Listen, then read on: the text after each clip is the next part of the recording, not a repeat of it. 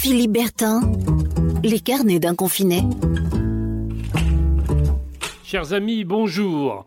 Euh, en ces temps de confinement prolongé, je me suis dit que je devais au mieux organiser désormais mes journées. Pas question, sous prétexte de devoir rester à la maison, de faire n'importe quoi ou de se laisser aller à une espèce d'oisiveté ou de paresse. Donc, chez moi maintenant, c'est réglé comme du papier à musique. Je termine ma journée en débutant ma soirée par une séance de sport.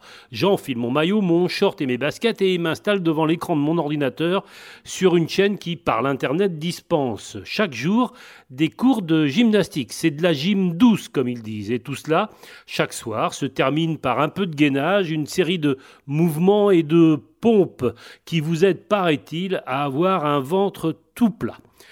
Pour tout vous avouer, euh, j'en bave un peu, mais il paraît que c'est bon pour le moral et que psychologiquement, ça aide à tenir. Sauf que l'autre soir, à la fin de ma séance, je me suis un peu emmêlé les pinceaux et dans un geste brusque, j'ai renversé la table du salon.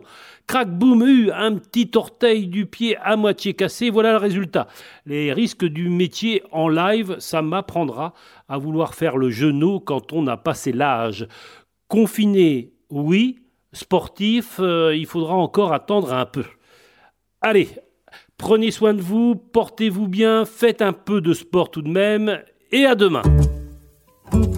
Philippe Bertin, les carnets d'un confiné.